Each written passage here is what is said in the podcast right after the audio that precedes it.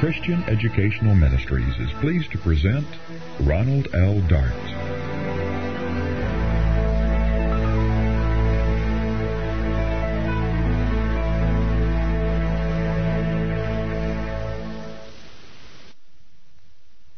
Would you agree that Christianity is a moral religion?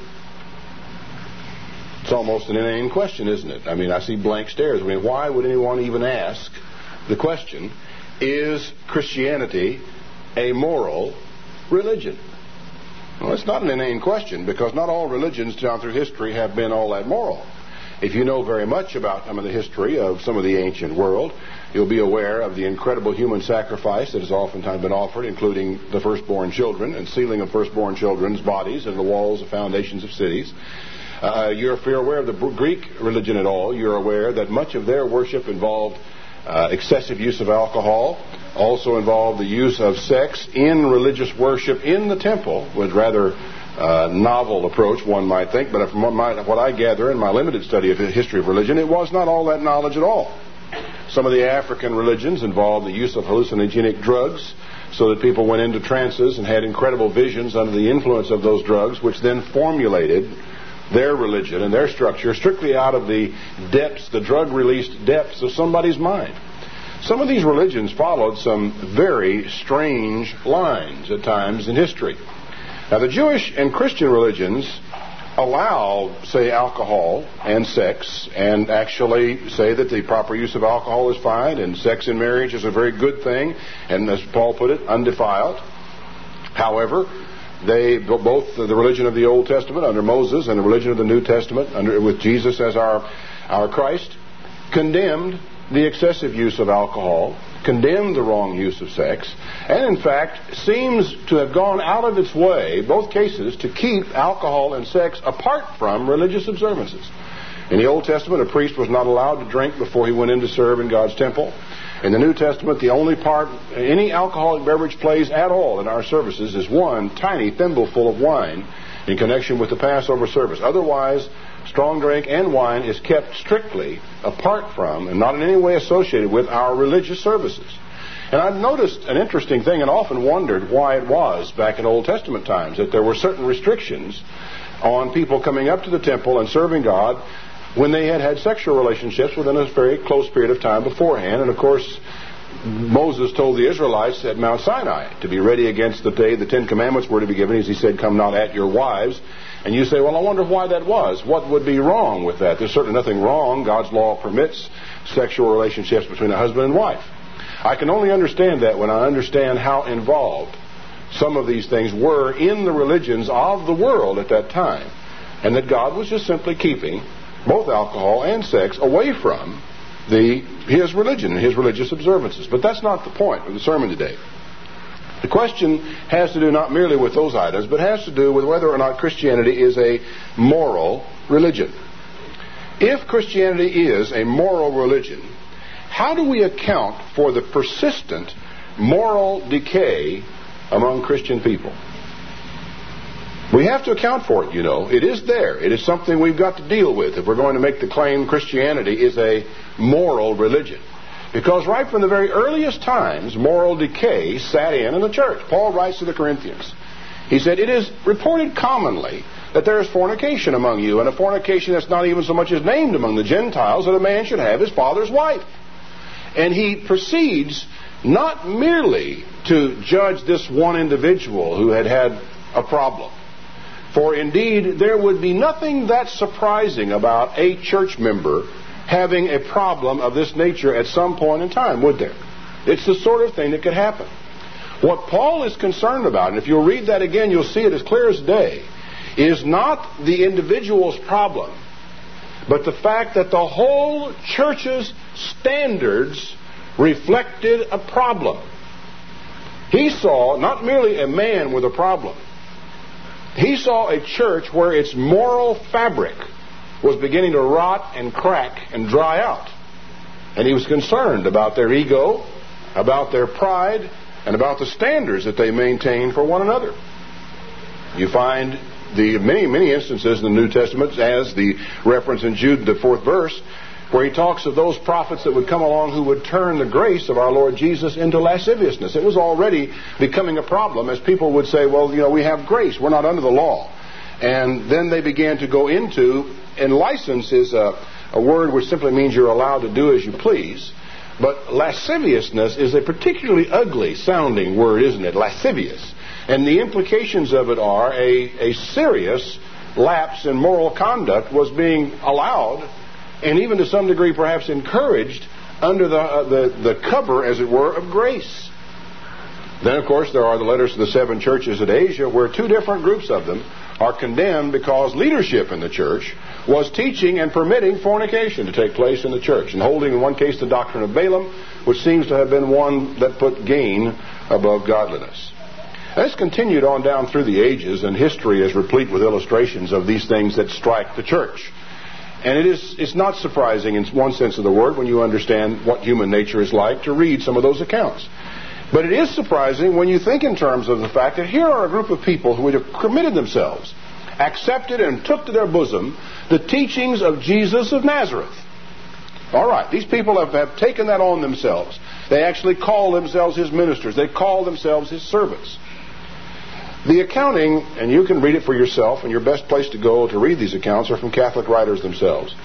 But the accounts of the activities of some of the popes in years gone by are enough to, you know, for want of a better term, I'll use the trite expression, curl your hair. There's a book out called, uh, uh, in, uh, sorry, The March of Folly by Barbara Tuchman, and she has three or four chapters in the center of it having to do with the Renaissance popes.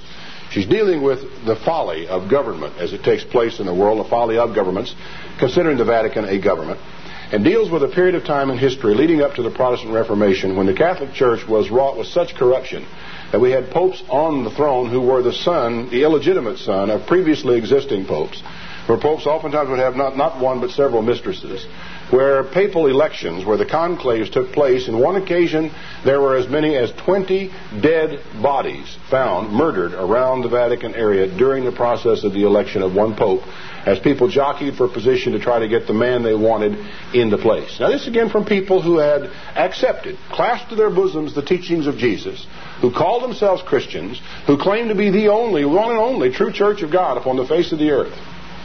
And yet this kind of conduct found itself or was manifested among these people. How could this be? Why is this so? Now we could look back and say, well, it's because they went wrong and so forth, and, and look at ourselves that we haven't gone wrong, so we haven't done those things. But the problem is that moral decay can be found on every side today, even among people whom we accept as being Christians. And in fact, we are no exception. That sort of thing creeps in among us very readily. And you have to account for it. You have to deal with it. If Christianity is a moral religion, how do you account for the moral decay that tends to take place inside of you? There is an analogy, actually, in the physical world and physical environment. We look up into the heavens and we find there are stars there burning with incredible heat and like nuclear furnaces. And yet, we, as we look at them, we realize that these great solar engines are putting off energy at a, at a phenomenal rate and are scattering it throughout the solar system, and it's energy that they shall never receive again. The word is entropy, and it simply refers to that state in, of affairs in nature by which everything that has energy is tending to resolve itself toward a state of no energy. As one man put it, it's like the whole thing was wound up like a giant clock and it's been running down ever since. And that is so true. It is so true. You know, the same thing is true of you. But periodically, you, like a clock, get wound up. And in between those windings up, there tends to be entropy, a cooling off, a winding down, an easing up, a letting go. It is the natural state of affairs for human beings. We either wind ourselves up or somebody else winds us up, but in between, we tend to wind down. The question, though, is still not answered. Why moral decay among religious people even among those whom we might recognize as being the closest to the truth. There are several scriptures, four in particular, I want to take you to today to discuss the problem. So maybe we can kind of understand it, and the process of doing so come to understand ourselves a little bit better. The first is Ecclesiastes 8:11. The context doesn't tell us much or add much to the meaning from it, so we'll just talk about the verse itself. It says simply, Because sentence against an evil work is not executed speedily, therefore the hearts of the sons of men is fully set in them to do evil. Now, every neuron in your brain registers that that's true. You know that that's so. That whenever somebody does something and he gets away with it, he is emboldened to do it again. And if he does it again and gets away with it, he is not only emboldened, but someone who saw him do it and get away with it twice is himself emboldened to do it again. And so it goes. That the more it is done, and the more it is accepted, even re- really accepted or apparently accepted, the more committed human beings are to doing those things that they want to do if they can seem to get away with it. First principle because sentence against an evil work is not executed speedily, therefore the hearts of the sons of men is fully set in them to do evil, because many aspects of evil appear to be rewarding. They feel good. They actually bring monetary gain. So why not if there is no punishment? That's a simple principle, very real, and of course it'll work just the same in your family as it will anywhere else. Next scripture is the 50th Psalm. Uh, the 50th Psalm, and a very striking example it is. Chapter 50, verse 15. I'm sorry, 16. Under the wicked, God says, What have you to do to declare my statutes, or that you should take my covenant in your mouth? Seeing you hate instruction, and you cast my words behind you. Now, here's a category of people who just flat doesn't like to be taught. They don't want to hear somebody stand before them and give them instruction. You hate it. He said, When you saw a thief, you consented with him. Now, what in the world does that mean? Well, it's a very common situation in our world today. It goes on all the time. There was a was a candid camera that did this interesting little thing in a supermarket where they actually had some people in there deliberately, with the knowledge of the management, doing shoplifting around the place. And they had their cameras positioned so they could catch not only the shoplifter, but another innocent, unknowing customer in the place who was busily doing his shopping and minding his own business. All right. Shoplifter goes around and in the sight of a customer, and the shoplifter, mind you, is in on the gag, reaches down, slips something inside of his coat. The innocent shopper down at the other end of the aisle sees that, turns away very quickly, goes right on through the checkout stand, leaves the place, and says nothing. They thought, that's too bad. That that's uh, that was surprised them. They didn't really know what to expect, but that wasn't what they expressed. They said, "What's the? Try it again. Set it up again." It happened again. This went on hour after hour, with the shoplifters becoming more and more flagrant, and people just kept on ignoring them. They wondered, well, how far can we take this thing? And it was really fascinating to watch it on, on the screen. Finally, when one of the shoplifters went over and began to take things out of the basket of one of the customers, the customer finally went to the management and complained. Now, let me ask you this. Who pays for that? Well, surely you know that we do. You know, you're, you're a customer of that market, you buy there, and you see somebody shoplifting, that person is stealing from you even if he didn't take it out of your basket. Because the, uh, the owner of the store is not going to absorb that loss. He's going to crank it in as overhead, and he's going to work it all into his price, and guess who's going to pay for it? All of us are going to pay for it. And so we will sit right there and we will watch somebody steal from us and from everybody else in this store, not just from the management. You know, we think, well, you know, Safeway's a big company. They can handle it. Well, they could, but they won't. Brookshire's a big company. They can handle it. They could, but they won't. Why should they? They'll pass it on to you. So you're allowing that person to steal from widows and orphans and fatherless children when you get right down to it because they're people that have to pay higher prices for groceries just like you do. He saw a thief, he said, and you consented with him. Now, that's not a real big thing, but it is a moral factor that you do not consent with thieves and you do not overlook crimes that are committed in society and you do not walk away from people who have been injured or hurt or attacked and not help them. That's not the thing for moral people to do. He said, You saw a thief, you consented with him. You have been partaker with adulterers. You give your mouth to evil. Your tongue frames deceit. You sit and you speak against your brother. You slander your own mother's son. gossip, one of the great crimes among even God's own people. Then he says an astonishing thing. He said, These things have you done, and I kept silence, and you thought that I was altogether such a one as yourself. You thought I was like you. You thought I think like you. You thought I respond to things like you. In other words, you misinterpreted God's silence. That is one of the most dangerous things a human being can ever do. All right, you do something you shouldn't do. We won't discuss what your particular little peccadillo is. And you do it and nothing happens. Why does God not swat you down like a fly on a rug right there? Why not? Why does He allow you to continue on? And do it again. And do it again. And do it again, and He still does nothing. I'm going to tell you why, and I want you to remember and never forget it. God is allowing you to do that in order to give you room to turn around. He does not expect you always to be able to just come to a screeching halt, do an about face, and go charging off at the same speed in the opposite direction. He realizes that you've got to slow down and turn around and then accelerate out of a situation again. God gives you room to turn around if you assume that He doesn't disapprove of what you have done because He did nothing about it. What is the result? He said, Well, he said, I'm going to reprove you and set them in order before your eyes.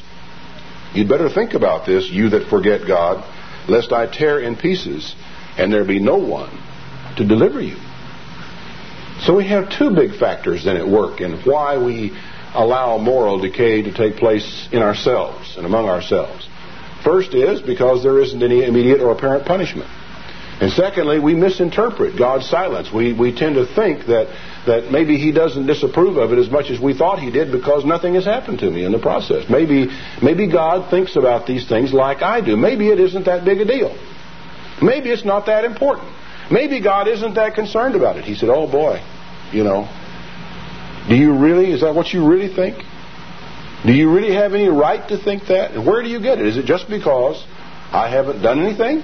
Is it just because I kept silence? Is it just because I gave you room in which you could turn yourself around and head off in the other direction? The third reason now why this goes on, why it becomes a problem, is indicated for us back in 2 Corinthians. 2 Corinthians chapter 10, just one verse again, but very pregnant with meaning. 2 Corinthians 10 and verse 12. Talking about a totally different subject, he says, For we dare not make ourselves of the number, or compare ourselves with some that commend themselves. For they, measuring themselves by themselves, and comparing themselves among themselves, are not wise, making a big mistake. And that never happens, does it? That people would measure themselves by themselves Okay, you and I are old drinking buddies, you know. We have for several years been getting together three and four times a week. You know, after work we stop by one of the local little places down there. It's cool and pleasant place, and and we have two beers and we go on our way home. That's our custom. We're old friends.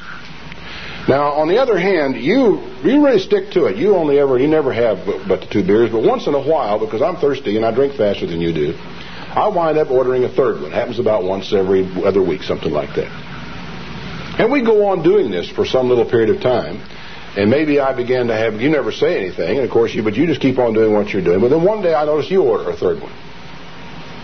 And I think, well, you know, maybe maybe my third beer isn't such a bad idea after all. And uh, I began to have my third beer twice as often. And so then a few weeks later, you start having a third beer another day when you weren't normally doing it. First thing you know, three beers has become our normal. Not that we're still in any trouble necessarily. It's just that I had a standard for myself and you had a standard for yourself, and that standard has had a tendency, and it always will tend to do that, will tend to come together. We'll, we'll work on one another, and I will notice what you do, and you will notice what I do. And you realize the whole time that we are measuring ourselves not by some standard of measurement somewhere apart from us. We're measuring ourselves by one another, and we change. And the truth is that when I am measuring myself by you, and you are measuring yourself by me before long, what is really happening is that I am measuring myself by myself. Because what I am seeing is a reflection of me and you. This is why this sort of thing begins to take place. What Paul means when he says people who measure themselves by themselves. I thought about this, and I, you know, there are times when I feel a little bit sorry for people who live off in Montana or, or over in Wyoming or, you know, someplace out in farm country up in Iowa who have no local church to attend, and they're lucky if they can get together with any of the brethren on the holy days. They really are isolated and off by themselves. I, I, I feel sorry for them a lot of times, but I don't feel sorry, them for, sorry for them in this particular way. For they will not be pulled down as much by watching somebody that's not even in the church sin as they will by observing sin in their own brothers in the church. It's funny, but we do have double standards, you know. We expect more of one another than we do of people in the world. And so I could spend a lot of my life wandering around. I could drive a truck up and down the roads as a truck driver. And I would always consider myself against them. It would always be they, never we. For indeed, I would recognize their habits and their customs and their so forth, but I would always defend myself because they are the world, and I am not of the world. But you see, for all of us who meet together in a church, two things happen. We pull each other up, and we pull each other down. And it works both ways, and we are just as good at one as we are at the other. Never thought of that, did you? We are just as good as one, one as we are at the other. Sure, you need strengthening by being around brethren. But probably for every bit of strength you derive from your brethren, you will at the same time imbibe of their weaknesses. Church is a good thing. We need churches. And we grow in churches, and we accomplish and we work together in churches. But it's not without risk. All of you scattered people in the extended church, think about that a while. Think about it a while. It's not without its risks. You out there can look at Jesus Christ and the Bible, and that's really about all you've got to go on. And the temptation of saying, well, it must not be quite that bad because Ron does it, doesn't isn't there, doesn't exist, isn't a factor, is it? Well, you think about it, and you really begin to analyze this. This pattern, of course, of you and I drinking can stop anywhere. It could stop at three and never go anywhere, go, go above that. But it will not really stop as long as we continue to let group practices set the norms. In other words, whatever the group will put up with or tolerate, if that's the norm, if that's right, if that's what defines it, the pattern can go anywhere and probably will. Now, when you think about this problem of moral decay, about these reasons for it, there's one more I want to ask about. Is it because we don't know clearly the difference between right and wrong? Because we're in doubt about right and wrong in important areas? Well, I really, I really don't think so. Think this, for example. Do you believe that it's right to go into a closet, a dark closet somewhere, with another man's wife and engage in a little necking? Is it right? Or is it wrong? Now, you see, by my asking the question to you, Stim, here I am standing right up here in front of everybody, asking the question. And if we were then to ask for a show of hands, you'd all agree. You'd all have to agree. And it's an illustration of one thing I'm trying to tell everybody is that at the point in time when you and, let's say, somebody else's husband or wife began to drift off down the hallway toward the closet, you won't even think about that. And if I make you think about it, you know right from wrong. It isn't that you don't know. And you will never in your life be able to use that as an excuse. You may try to use it as an excuse, but I'll tell you when you will not use it as an excuse.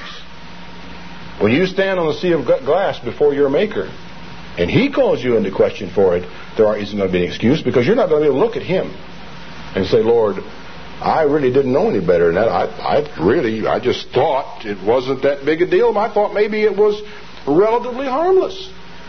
You know, you want to watch out for that word relatively. Related to what? Harmless related to what? Is it going to cut any ice with God that, relatively speaking, in your lifetime you do less harm than Jack the Ripper? I mean, relatively speaking, it wasn't all that bad. But, you know, relative is, is, a, is a rather strange term. Let me put it to you this way, though, and see how you can swallow this one. Can you imagine Jesus Christ in the dark in a closet with someone else's wife? No, you can't, can you? You know you couldn't. You would not find him groveling in there or trying to cover himself up or hide himself from the light when you opened the door and found him there. It would never happen. Not at all. Not any way. We know the difference between right and wrong. You know what's funny? It is even honored in the breach most of the time. You listen to country western music very much, you'll hear a lot of songs about cheating. And even the ones that say, well, it can't be wrong because it feels so good, are giving themselves away. Because if they didn't suspect that it was wrong, they wouldn't write the song that way. They would say it's wonderful, it feels so good. They wouldn't say it can't be wrong, because implicit is it can't be wrong. Can it? Quietly, timidly. And of course, they all know what it is because they call it cheating. And the whole the whole genre of that kind of music is called cheating songs. I remember the Kendalls talked about they wanted to get away from that because all they had done in the beginning of their of their career that shot them up to stardom, they had done nothing but cheating songs. That's that, that's what they called them. So they know it. And They know right from wrong. Truth comes at us sometimes in from many strange directions. Now I will admit though that it is easy to become confused, morally speaking, in this world because there is an enormous amount of stuff thrown at you from one direction or other. the media acceptance of immoral behavior is something that I still have to shake my head over. And it's almost as though there is a determined, practiced uh, uh, approach to developing a tolerance of deviant behavior. All the way from showing that the one person in a, in a, in a particular sketch that makes any sense at all happens to be gay. He is the only person who, who's, who's sensible. All these other people who are straight people are a bunch of idiots. That implants a little thought in your mind, doesn't it, along the way? It's not realistic, but it certainly gives you ideas. You see a couple living together out of wedlock in marriage consistently, week in and week out, and it's it's presented as just with all of the ups and downs of marriage, with no particular penalties attached to it. It is presented to us as acceptable behavior. They are nice people. We like them. We love them. We laugh with them. We cry with them. We really enjoy them, and they are by God's standards, living in sin. But you see, if you don't look at God and you look at that, you will finally come to see, well, that's not such a bad thing. We look around us and we can see corruption in government, and of course, even that, and also corruption even in religious government, which is sometimes observed, can lead to disillusionment and confusion and even cynicism about morals and about moral standards. And even religious teachers sometimes have put forth relative standards of morality, saying this is wrong under these circumstances, but it might be all right in other circumstances. There is something though that I want you to understand. You know, you can you can feel at times like you are standing in the middle of a, a maze of moral confusion. You know, you're like one of these people in the maze over in Hampton Court, which is made completely of hedge. It's higher than a man's head. And if you just plunk yourself down or you start in and make your way through it, you get lost very quickly. And, and, and you, you can, every, every turn looks exactly like every other turn and you just don't know which, to, which way to go. It's very easy in today's world to get to feeling like you're just in the middle of such a maze as far as your moral standards are concerned. What is right and what is wrong. But I want you to understand something about that maze. It is an illusion. It does not exist.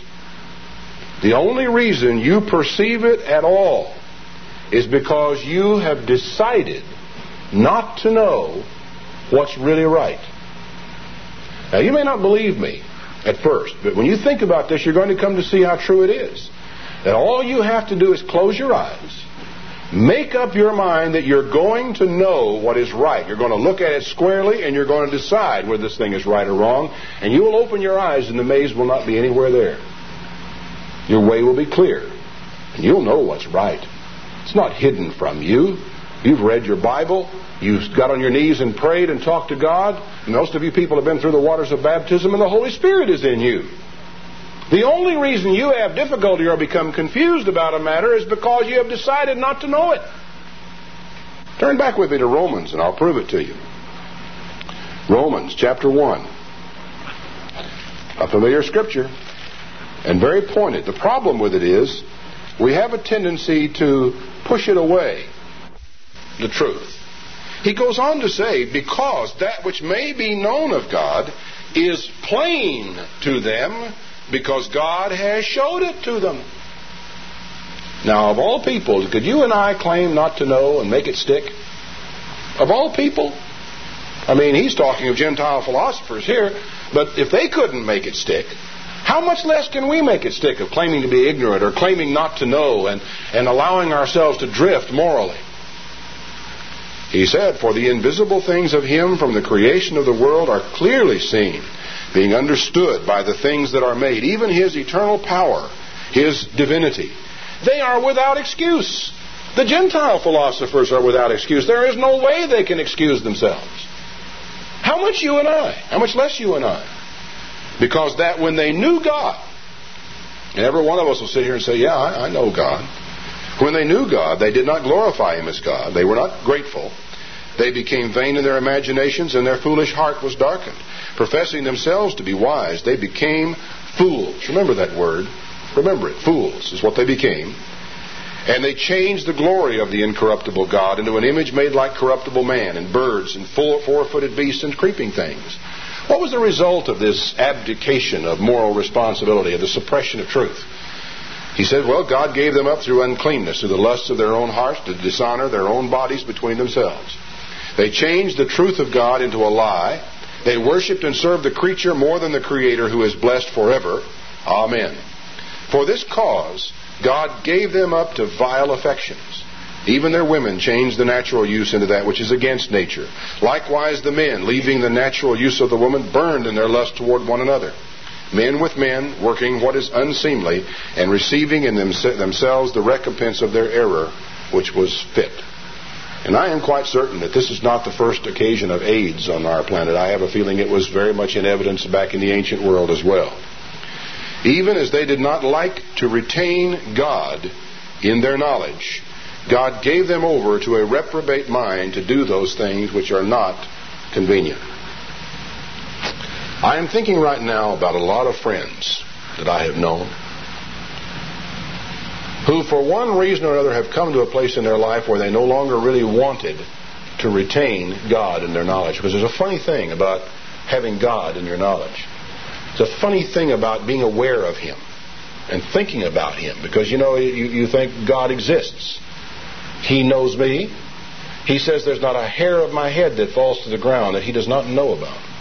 Now it's hard for me to hold that thought in the foremost of my consciousness while I am stealing something from my employer. Very difficult. Very hard for me to do that when I leave the wife of my youth and go out to a singles bar in the evening, right? Be very take off my wedding ring and try to pretend when I'm out of town and say that I that I'm a single fellow looking around. Very hard for me to keep that thought in my mind that not one hair from my head falls to the ground and God there's one more less in his computer. Do you suppose he doesn't notice where you are when it falls? Do you suppose he doesn't notice who you're with? Do you suppose he's utterly unaware of what you are doing? Of course not. But you see, all you can do at certain times in your life is to suppress the knowledge of God. So there are times when anyone will be tempted to sort of quietly, and again, it's not a thoughtful process, it's more of a, an, a subliminal process, to quiet the voice of God within you. God gave them over because of this to reprobate mind, to do what was not convenient. Boy, what an understatement. Being filled with all unrighteousness, fornication and wickedness and covetousness, maliciousness, full of envy and murder and debate, deceit, malignity, whisperers, backbiters, haters of God, despiteful, proud, boasters of uh, and inventors of evil things, disobedient to parents. He goes on then in verse 32 after finishing this terrible list who, knowing the judgment of God, that they which commit such things are worthy of death, not only do the same, but they have pleasure in them that do them. How is that possible? Well, he's just told you that they knew, past tense, God. They knew and they accepted the judgments. But there came a time in their life when they suppressed that knowledge, when they didn't want to retain the consciousness of God. And you cannot do certain things in your life and face the consciousness of God. It won't work. So God has got to be removed from your consciousness. And oh, how easily it is done, and how easily it is that you just, you know, the, the methodology is very simple. You just refuse to think about it. And we assume that in the process of not thinking about it, we have somehow managed to get ourselves free of any guilt or involvement or, or, or penalty connected with it, don't we? We sort of assume that I'll, we'll say, well, I didn't think. But do you know what the reply to that would be in a divine, a true divine judgment when God is really calling you to account? He'll look at you and he'll say, Yeah, I know you didn't think. You decided not to think, didn't you? You deliberately decided you wouldn't think about it, didn't you? And really, you may want to reply, Oh, no, no, that wasn't it. But that's going to be a time when there'll be no way you can give any answer except the absolute, unvarnished, unpolished, un, un, whatever you want to call it, truth. It's got to come out. It's got to be said in the face of God. He goes on in chapter 2, verse 14, saying, For when the Gentiles who do not, do not have the law do by nature the things contained in the law, these, not having the law, are a law to themselves, because they show the work of the law written in their hearts, their conscience, bearing them witness, accusing or excusing one another. Do you realize what that says? That says that every man, woman, and child who ever has walked upon the face of this earth has had written into him, there's written into his genes, as a matter of fact, from the day of his birth, he has had written into him the tools by which he can discern right from wrong in moral areas. there are religious areas having to do with the worship of God he might never come to. But as far as right from wrong in moral areas, it is written into every man who has ever lived. And you know, the only way that you don't know it is because you have decided not to know it. The instant you decide to know the illusion of being in a, a, confused and disillusioned and cynical world and not knowing right from wrong, the instant you decide to know, that illusion is gone. And you can know. And you will be held accountable. That's rather sobering when you think about it. You know, Christianity is a moral religion. And then you look at yourself and you look at the institution of which you might be a part or of institutions of which you have been a part. And you look there and you can look wherever you wish. And the closer you get to any church, the more apparent it will be to you that there is among all these people a degree of moral decay. Now, suppose, as I said, you, you, the instant you decide to know right from wrong, you can know. Suppose you decide not to know, what then? Okay, now let's, for a moment, I want you to try to be real honest with yourself. And I want you not to, not to blink, you know, not to uh, try to shift gears or anything else and, and, and say, oh, well, I'm not absolutely sure. I want you to know, I'm giving you permission right now to know what the result is of trying not to think about it where morals is concerned. You know, don't you? You may not be able to put it in exactly the same words someone else might be, but you have a feeling uh, that all is not going to be well if you decide not to think about moral issues in your own life. Now, if you'd like to put it into words or like to see it in words, turn back with me to the first chapter of Proverbs. A very pointed and I think a very important statement. Proverbs chapter 1, verse 20. Wisdom and we'll just call that, you know, the, the ability to evaluate things that are going on in the world and just an awareness of things, a, a knowledge of right and wrong, a, a knowledge of good things and bad things. Wisdom cries without. She lifts her voice in the street. She's not hidden off somewhere where you have to go looking for her. She's there for you. She cries in the chief place of concourse, in the openings of the gates. In the city, she utters her words, saying, How long, you simple word, ones will you love simplicity? How long?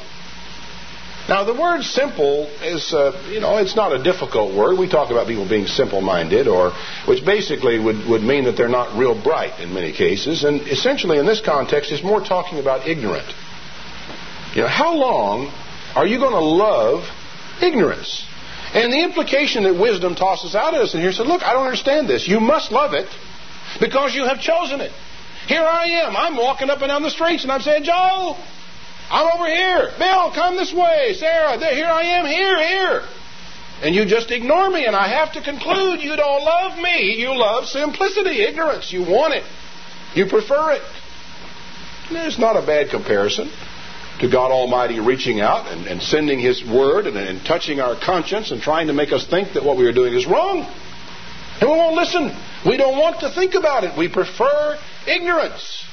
How long are you going to love that?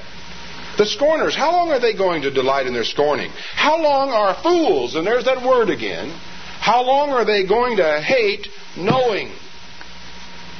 Well, I, I have to conclude that this fellow hates knowing because knowing is so easy.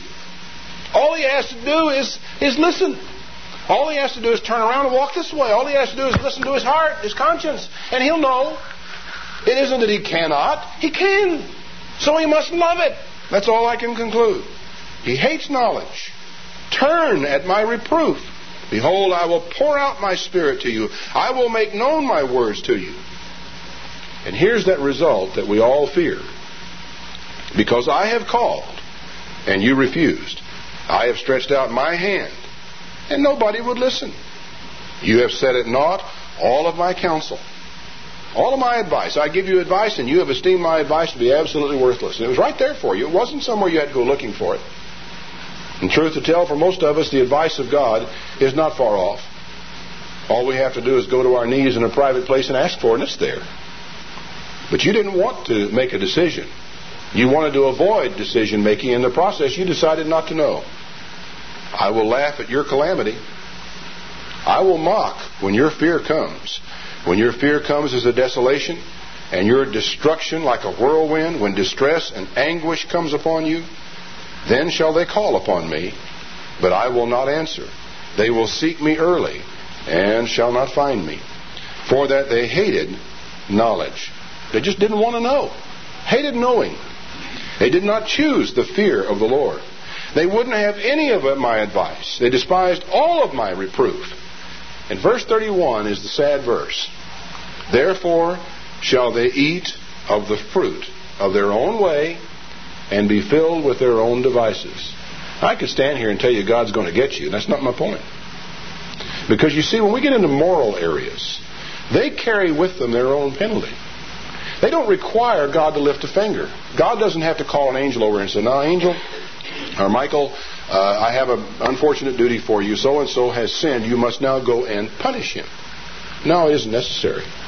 What God says is that if you just keep on not listening and you keep on deciding to, you know, not knowing, that it is the fruit of your own doings that you're going to eat. It is your own devices that you're going to be filled with. For the turning away of the ignorant shall kill them. Because they loved it. That's what they wanted. The turning away. And it is a, an apt simile, in a way, to think of. That here is a person who knew God, understood his way, knew the Ten Commandments, knew those beautiful moral precepts that if a man shall walk in them, he shall live. Understood these things and actually knew how to worship God. And then, for reasons that is difficult to fathom, he decides to turn away and to take his eyes off of those things, and almost as though you pretend for a moment in time that they do not exist. The turning away of the simple shall, shall slay them. The prosperity, and there again is another part of the problem, of fools shall destroy them. But the person who listens to me shall dwell safely and shall be quiet from fear of evil. You know, you could just as easily change the word wisdom to conscience. Because for any person who has known God for any period of time at all, for any person who understands God in any way, who actually has the Bible and has read it to somewhat, all you've got to do is just stop and listen to your conscience. Your conscience will say you shouldn't ought to do it. You know better than that. The problem, you see, is not one of not knowing. The problem is not is one of not deciding to know. Because when you have decided to know right from wrong, you will know. But that's where the problem is because then you have, still have that one more decision to make. It isn't enough to decide to know.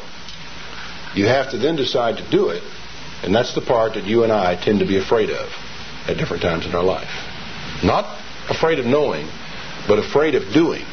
And if we know and don't do, we're more afraid of that. And so we move one step back from it, and we try our best not to think about it. And then there's some fellow like me that comes along and makes you think about it. What's expected of you then? What is it exactly that you are expected to do? Well, one thing that's not expected of you is to become the moral policeman of the church.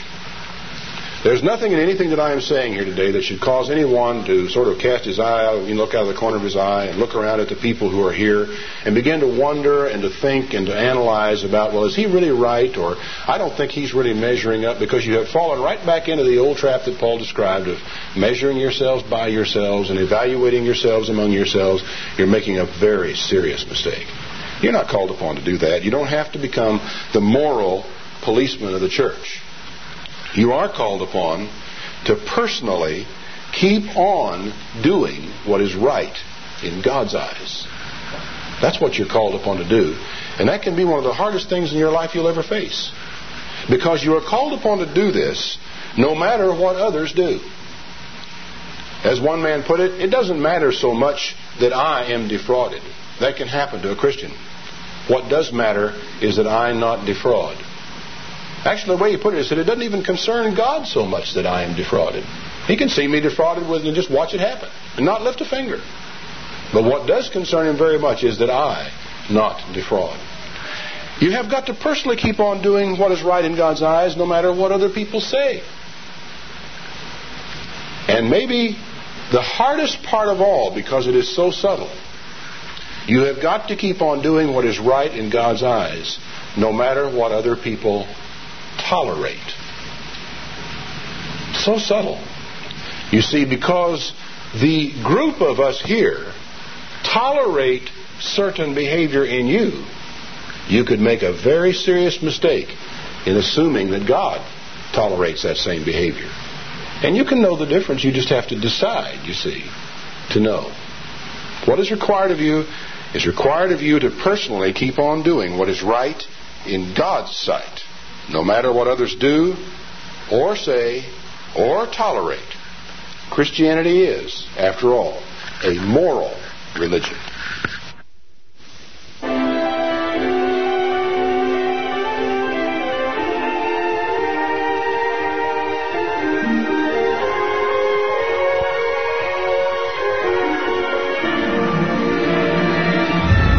You have heard Ronald L. Dart.